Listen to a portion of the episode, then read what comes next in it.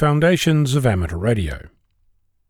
About a year or so ago, I received a message from a friend of mine.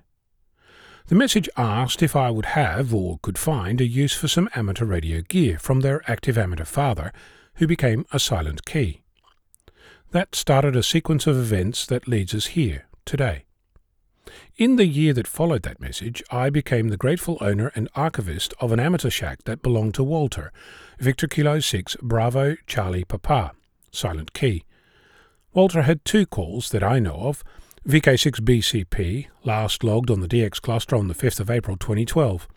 His other call, from Switzerland, was Hotel Bravo 9 Charlie Alpha India, last reported on the cluster on the 23rd of February 2005. The more I dig into Walter's collection of all things that make a shack coax, connectors, boxes with spares, power supplies, odds and ends the more I find a kindred spirit. I never met Walter, but he and I share the same sense of order. We sort things in the same way.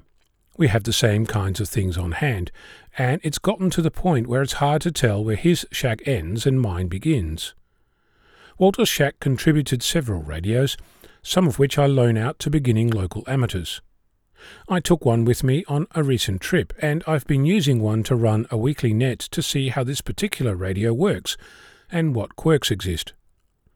One of the requirements to actually switching on that last radio brings me to breadcrumbs.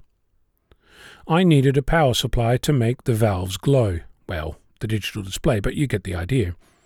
There was a suitable power supply on the shelf, but I had no idea when it was last switched on, if it worked, if it would set fire to my shack, what the state of it was. It looked near new, no scratches on the paint, bit dusty, but it looked as well loved as my own power supply, which is now coming up to nearly a decade old. I picked it up and the power supply rattled. Never a good thing in a device that has no moving parts. On closer inspection, I noticed that only four of the 14 screws were holding the case together and it stopped me from plugging the thing in and turning it on, with a standby fire extinguisher at the ready. Mind you, I might have been slightly exaggerating with the fire extinguisher. I did what any enterprising radio amateur would do in that situation. I got out a screwdriver and extracted the four remaining screws and lifted the lid. I wasn't sure what I would find, but nothing prepared me for what was there, though Walter, being Swiss, should have.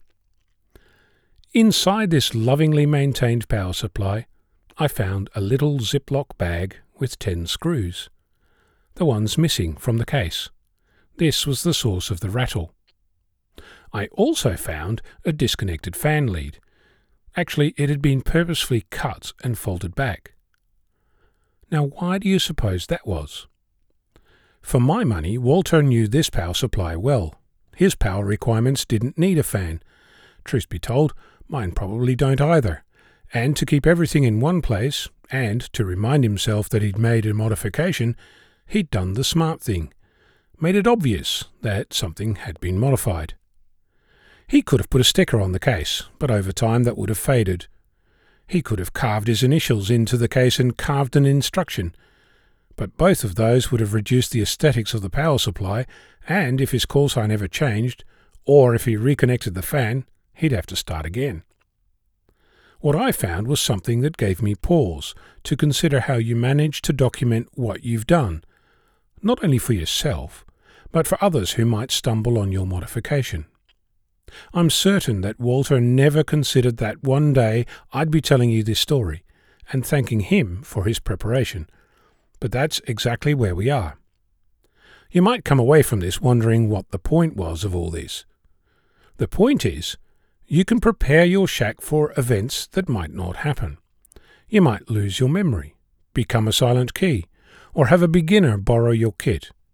You'll never know what it will be. What you can do is make it possible to discover that something has been changed. Walter could have just as easily put all 14 screws back in, and I would have never been any the wiser. I might have thought that the fan only came on under load, instead of not coming on at all, ever because the lead had been cut.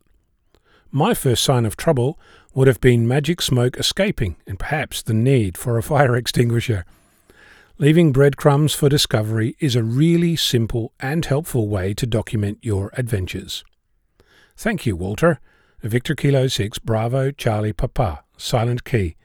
It's been a pleasure to know you through your shack. I'm Onno, Victor Kilo 6, Foxtrot, Lima, Alpha, Bravo.